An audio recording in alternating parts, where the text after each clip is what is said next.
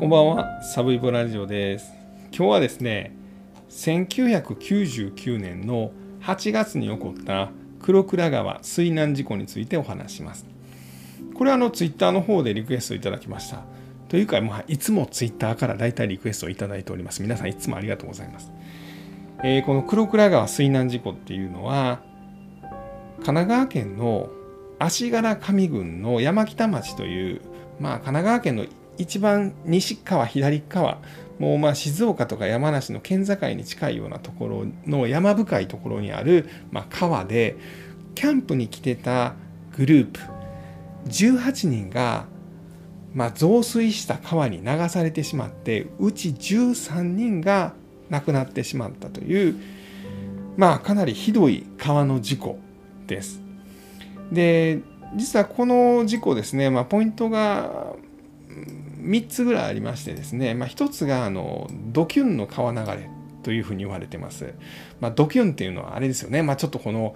うん、なんか頭いっちゃってるような人っていうことをドキュンって言いますけれども、まあ、このグループのリーダーがですね、まあ、再三にわたっての避難勧告、これ中洲でキャンプしてはりますけど、ここをですね、避難してもらうと危ないんですよというのを、まあ、4、5回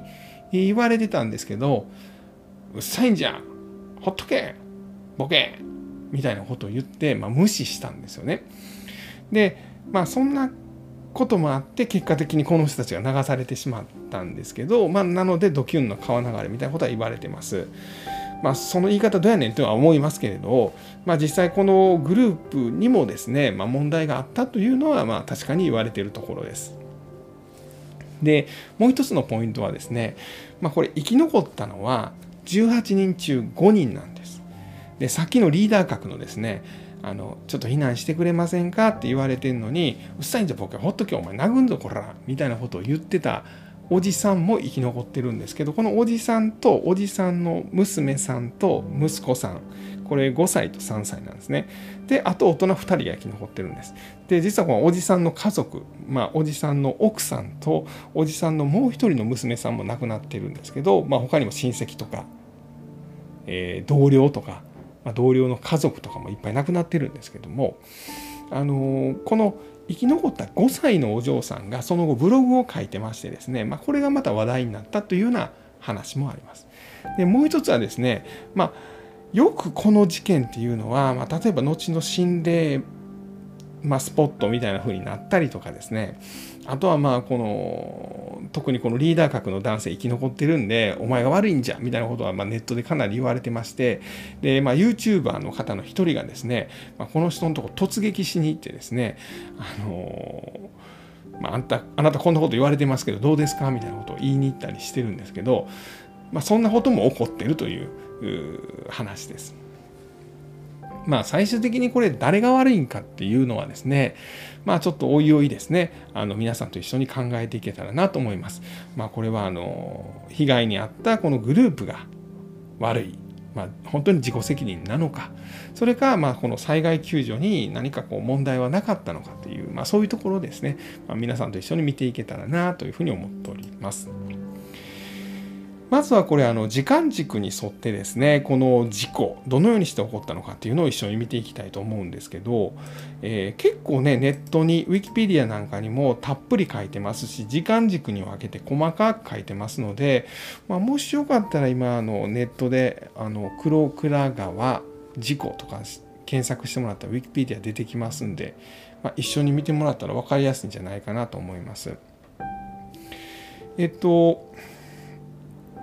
事故が起こったんが1999年の8月の14日なんですがこのグループが泊まりに来たのは前日の8月13日でした。で泊まりに来たのはもうちょっと前かもしれないです。というのも何かっていうと8月の13日は金曜日でしてしかもこのタイミングお盆なんですよね。なんでまあ皆さんお休みでですね、まあ、当時オートキャンプなんかが流行ってたみたいなことも言われてますしこの黒倉川っていうのはこの本当中州も多いし自然も豊かなんでキャンプしてた人いっぱいおったんですよね。この辺りテント50張りぐらいテントが立ってたということです。まあ一つのテントにまあ2人か3人ぐらい泊まってる、ね、4人ぐらい泊まってる場合もありますけど、まあ、2人やったとしても100人4人やったとしたら200人ぐらいが、まあ、キャンプに来てたんですよねこのエリアには。でまあ当時ですねこのペルセウス座流星群みたいなのも見えるみたいな、まあ、そんなんもあったみたいです。で問題となったこのグループは25人グループやったんですもともと流されたは18人ですけどもともと25人グループでした横浜の方のま会社のまグループやったと、まあ、同僚とかその家族みんなでやってきてでこの中州の部分ですね中州は分かりますよねあの川の真ん中あたりにま陸地があって木とかは生えてないんです。まあ、なんでかっていうと、まあ、川の流れがきつくなったら中州は水没するのでそこに植物は生えてないんです。だからある意味中州は晴れててですね水の量が少ない時にはあっこええやんかあっこテント張ろうやってなりがちなんですけど、まあ、実は危ないっていうことなんですよね。この中州にこのグループは25人グループは4つぐらいテント張って、まあ、前日から遊んでました。で前日の15時ぐらいですね、まあ、だからお昼の3時ぐらいに、えー、っとこの辺りには50張りぐらいのテントが張られてたんですけど、まあ、そのテントに対してですねこの6キロぐらい上流にある黒倉ダムというダムがあるんです。これ発電用のダムなんですけどそこのダムの職員がやってきてマイクでですね、えー、皆様すいません。黒倉ダムの職員でございます、えー、この辺りですねダムの水量がかなり増えているということで、まもなくダムの放流が行われます。ダムの放流を行いますと、川の水の量が一気に増えますので、中州でテントを張られている方は、山の方に移動していただけますでしょうか。大変恐縮でございます。まあ、みたいな連絡をしたんです。で、これでですね、まあ、50針あったテントのうちのほとんど、まあ、46針ぐらいは山の方に移動したと。まあ、すでにもう山の方に張ってる人もいたかもしれないですけど、まあ、要はこの25人のグループ以外はみんな避難したというふうには言われてます。で、まあ、なんでですね、ダムが放流するかっていうと、まあ、これ、もともとちっちゃいダムなんです。この黒倉ダムという、まあ、この現場からかあの上流6キロぐらいに行ったところにあるダムなんですけど、ダムの水の量って増えていくんですよね。で、これ、あの、溢れてしまうとですね、もう、洪水状態になっちゃうんで、そうならないように、溢れる前にダムの水門をバッと開けてですね水ジャーッと流してですねでまあその一気に水が溢れるのを防ごうという、まあ、そういうようなことを放流するわけなんです。でこれもう放流せなあかんからどいてくれという案内が来た1回目ですね。でこれこの25人グループはうるさいんじゃほっとけと俺らここで遊んでんねやとほんまに水の量増えたらすぐ避難するからもうあっちゃいけあっちゃいけって言ったそうです。まあ、ほんまかどうかわからないんですけどそういうふうに言ったというふうに言われています。で夕方の4時50分ぐらいですねこれ神奈川県で大雨洪水注意報が発表されます。でこの25人のグループのうち4人はですねまあ今日も帰らなあかんねんということで、まあ、帰りました。で残りが21になりますね。で、夜の7時50分ぐらいにダムの職員が2回目またやってきます。みんなちゃんと退避してくれてるかなと思って見に来たら、うわ、まだテント張ってるやん。なんなんこのグループ。すいません、皆様、ダムの職員です。すいませんが、あの、避難してもらえませんか？って、まあ、2回目のこれ警告、警告というか、まあ、避難してくれというお願いにやってくるんですけど、うっさいんじゃ、もうほっとけと。もう田舎もまっすぐ人のプライバシーになんかぐちゃぐちゃぐちゃぐちゃ口出してきよんな、ほんま、うっとしな。まあ、みたいなことを言うたと。まあ、俺は楽しんでるし、酒飲んででも、どっか行く前、殴んぞ、お前。みたいなことまで言ったんじゃないかというふうに言われてます。で、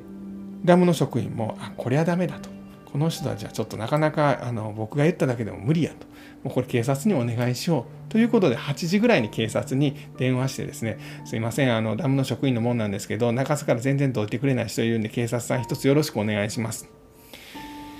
ほんで9時過ぎぐらいになって警察の人とダムの職員がま一緒になってですねあのすいませんあのテント張ってお楽しみのとこ大変申し訳ないんですけどもここも水かさ増えるんで、えー、退避勧告を今から行わせていただきます、えー、直ちに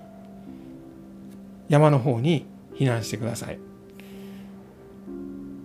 うっさいんじゃみたいな。もう一回ですね、まあ、さらに先入ってたんでしょうね。もうどっか行けどっか行けみたいな。もう何かあったらもう避難するから、もう今はもうほっといてくれと、まあ、いうことを言ったと。ただですね、これさすがに警察官来たということで、これ21人残ってるうちの3人はですね、俺らほんならもうちょっと避難するわと。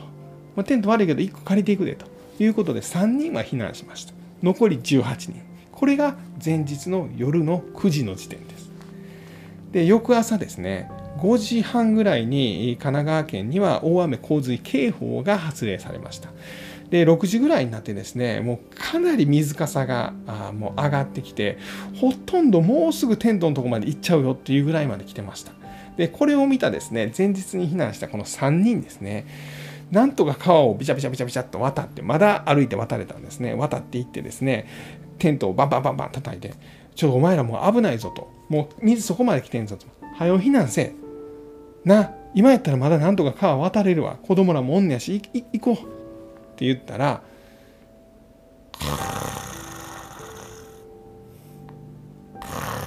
前の日にお酒飲みすぎてたんでしょうね。もう無視です。でドンドンドンドンドンドンもうほんまあかんぞって言ったら「もう分かった分かったうるさいうるさい。もうあとちょっとしたも行くからもうほんまもう先なしといてくれ」みたいな。結局応じなかったんです、まあ、これがほとんどラストチャンスやったというふうに言われています。でこれがまあ6時過ぎぐらいなんですけど7時半になってですね警察官がやってきた時にはもう歩いて渡るのがかなり難しい状態になってます。警察官はできるだけ近いとこまで行ってですねテントを張っている皆さん直ちに山の方に避難してください。川の水かさが1メートルを超える危険があります。直ちに避難してください。と言いました。この時に行ってたら最後まだなんとかなったんじゃないかというふうに言われてるんですがまあ結果、すぐには動けなかった。で8時過ぎてですねこのあの先に避難した3人がですね、えー、もうこれあかんということで、えー、119番通報します。で8時半ぐらいにはですねもうあのテントが流されてしまうというようなそんな状況になったということです。で9時過ぎに消防がやってきました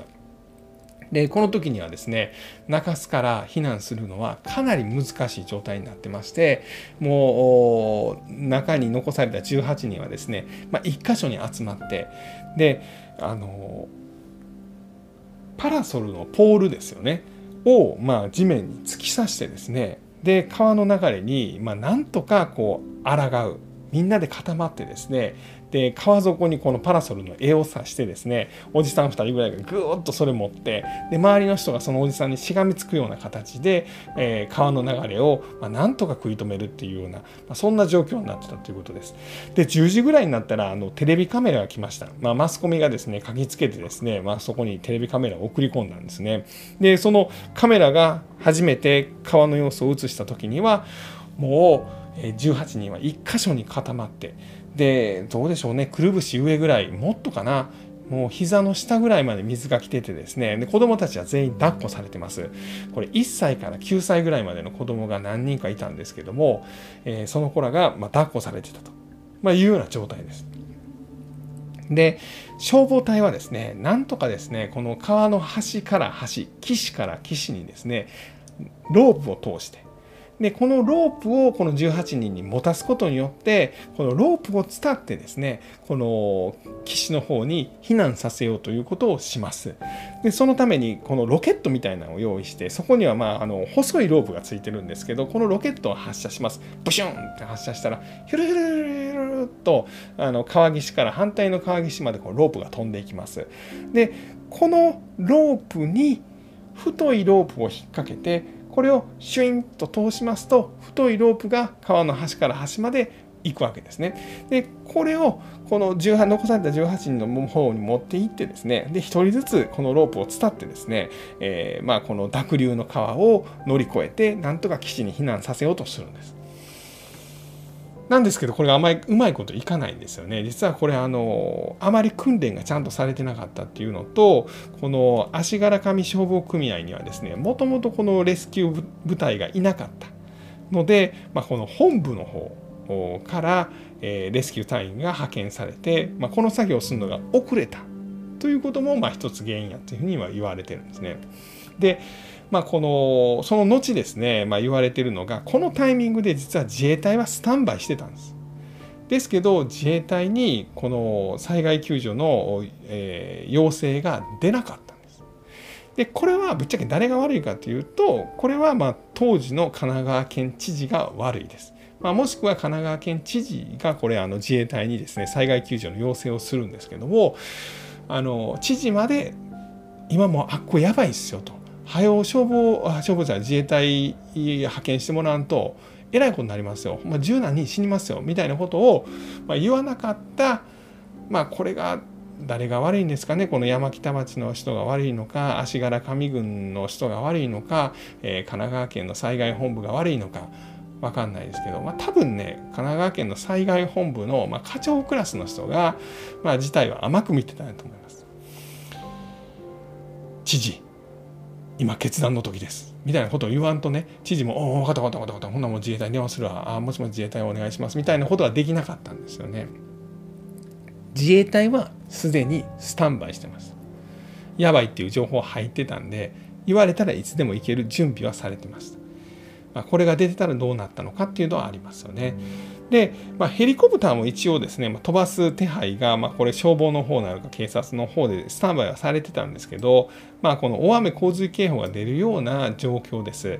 まあ、天気が悪すぎたんでヘリコプター出すのは難しいということになりました。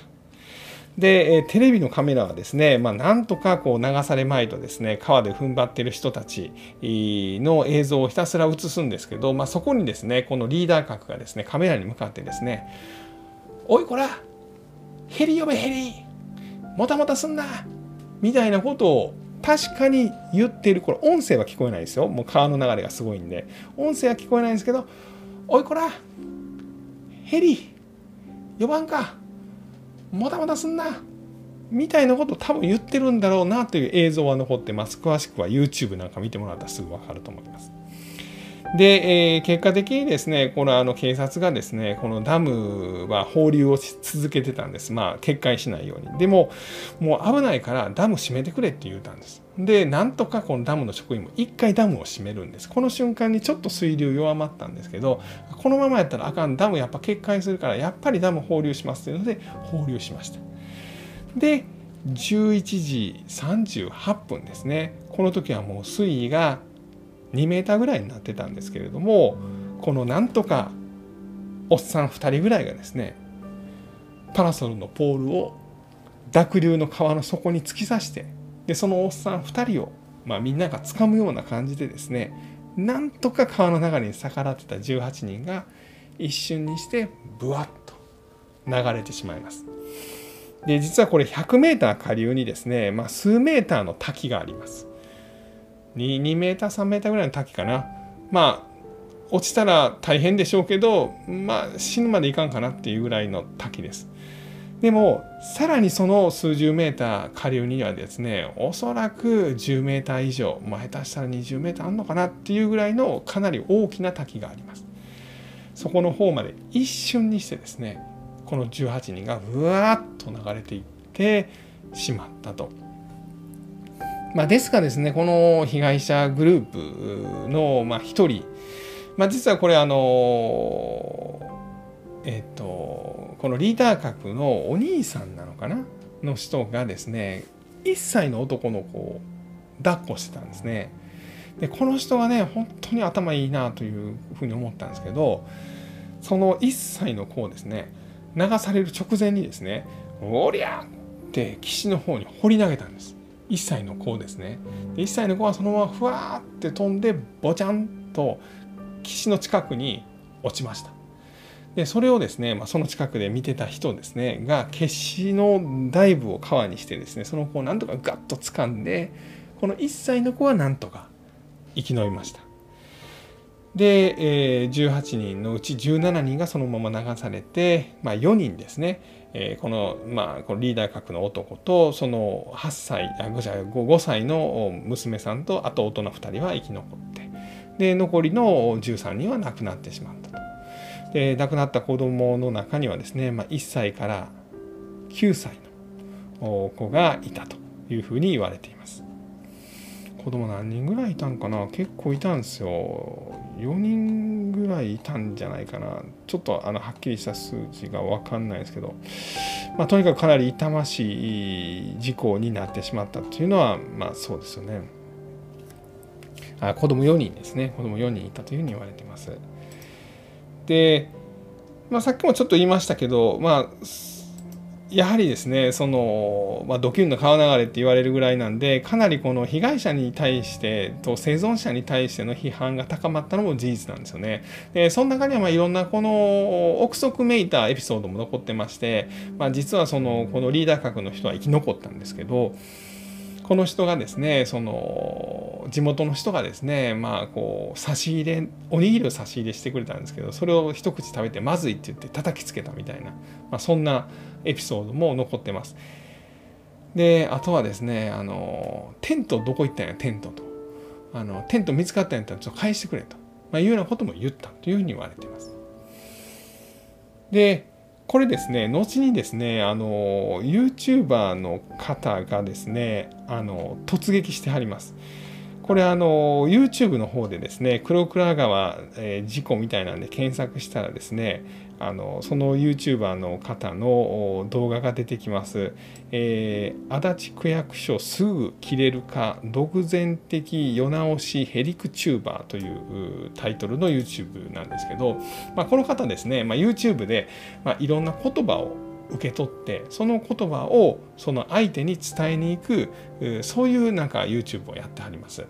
例えばですね、まあ、パワハラ上司に対してね、ねパワハラすんなこのクソ上司みたいなことをぜひ言ってくださいって言われたら、分かりましたつってその上司のとこ行ってですね、このパワハラ上司、えー、やめろみたいなことを代わりに言って、はい、という言葉を承ってきましたみたいなことを言う人なんですよね。で、この人がですね、このネット民の人にですね、あのこのリーダー格の人、まあ、生き残ったうちの一人の人に対してですね何やったかな。えっ、ー、と世紀のコロナ野郎やったかな。なんかまあそんな 言葉をなんか言ってくださいみたいなことでわざわざ言いに行くんですよね。でこれ生き残った方は今でも同じ会社に勤めてらっしゃってそこまでですねこの YouTuber の方が行ってですね、まあ、その言葉を伝えに来ましたということでそういうふうに言います。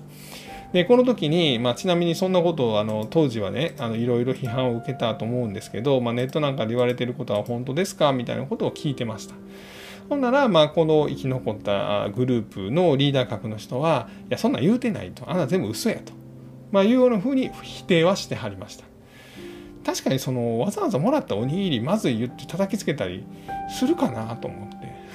それはなんか多分する意味ないような気がするんですけどね。だからそんな風なことは思いました。しその奥さんも亡くなってんのにテント返してくれなんて多分言わんやろうなとは思いました。僕が目視して確認したのはそのカメラに向かってですねなんとかこうあの水で流れそうなとこを踏みとどまってる時にですねなんかなんとなくこう上空を指さして「ヘリを呼んでくれ」もたもたすんなみたいなことはなんか確かに言ってるなと早くしてくれなのかは分かんないですよ。確かにそういうことは言ってるなっていうのは確認しました。まあそんなところでございます。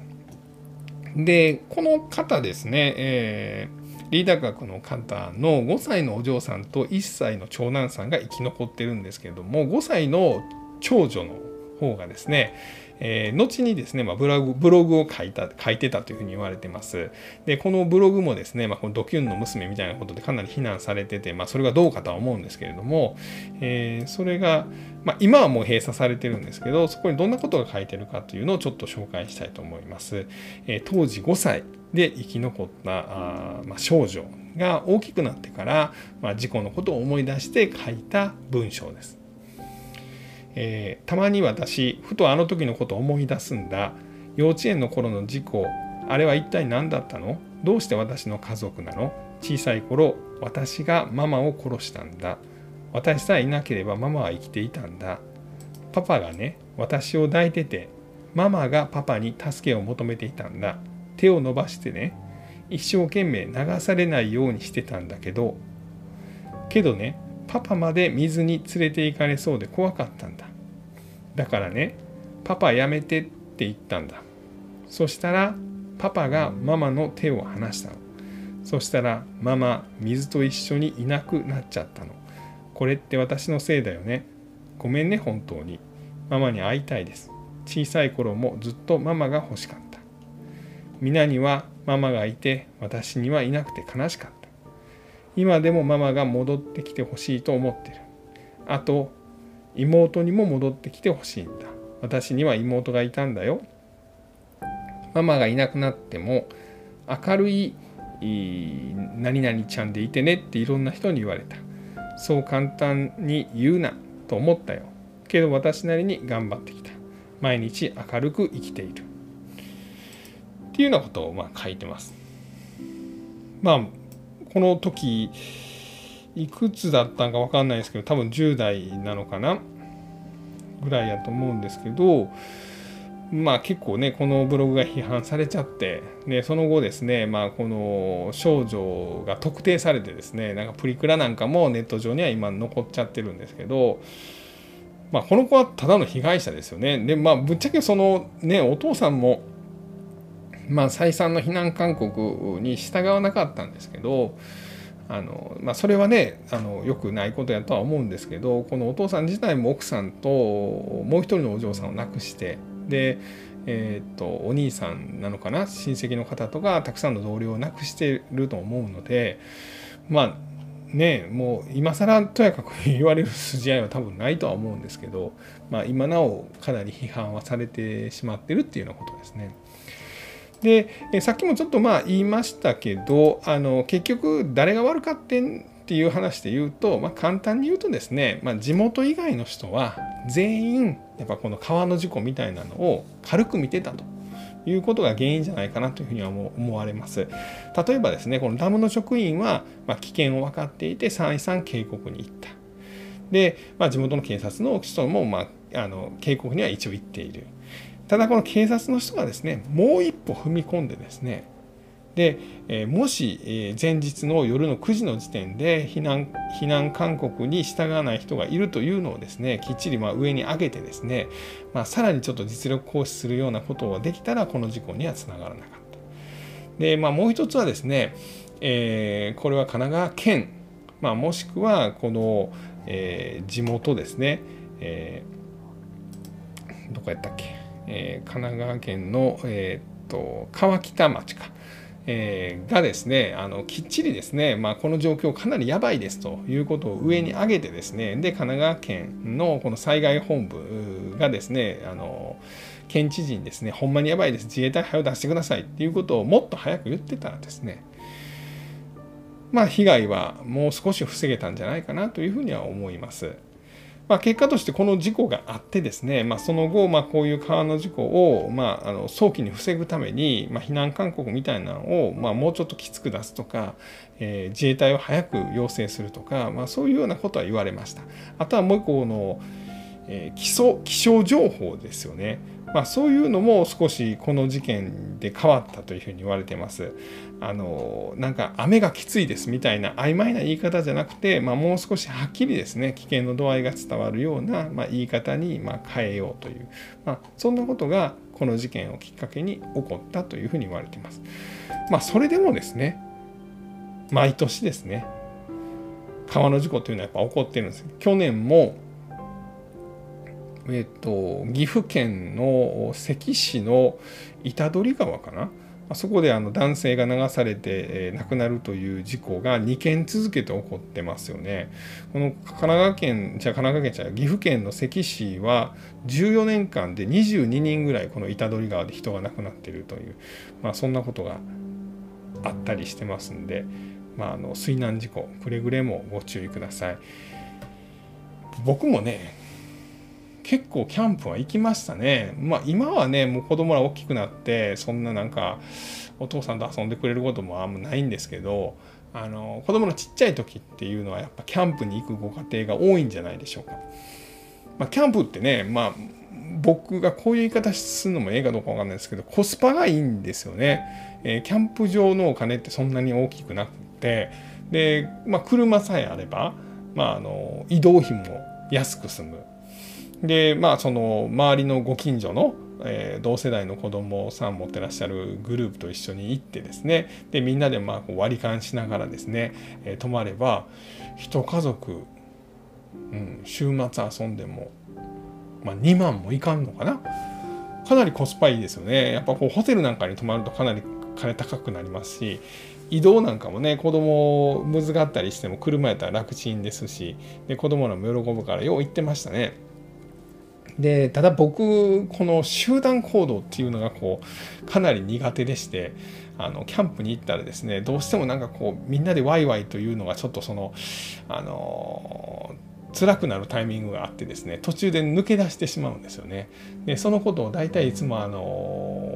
奥様から後であのかなり責められるというなんでさみんなでさ楽しく喋ってんのにさどっか行くん？みたいなこと言われるんですね。いやほんまやな。ほんまや。うん。いやちゃんちょっとなんか近くに温泉みたいになったからさあれちょっと見に行こうと思ったら結構遠くっていや違うやん。みんな心配するやん。まああの何々さんとかはさもう知ってるからさあまあまたサブイボ君どっか行ったんやなぐらいやけどさ初めて来た人とかさ探した方がいいんじゃないですかとか言われるやん。私それどんな気持ちになるか考えたことあんの？いやせやなほんまやなほんまやみたいな会話をね大体その帰りの車の中でしていると。いうようなことはよく覚えてます。あ、そんな話ちゃうわ。で、あの、キャンプに行った時もですね、急に大雨が降ってきてですね、もうテントでは寝てられへんっていうので、まあ、みんなで車で寝ようみたいな、そんなこともね、2、3回ありましたよ。まあ、今ではまあ、キャンプにね、もう家族で行くみたいなこともまあ、ありませんので、あのー、ね、あのあれなんですけど、まあ、確かにキャンプでこう特に川の近くでキャンプされる方は天候にご注意くださいと。いうようなことでございました。えー、今日はですね、1999年の8月14日に起こった黒倉川水難事故の、えー、お話でございました、えー、最後まで聞いていただきましてありがとうございます。ちなみにあの救助費にですね4800万円かかったみたいなことはよくネットでも言われております。ありがとうございました。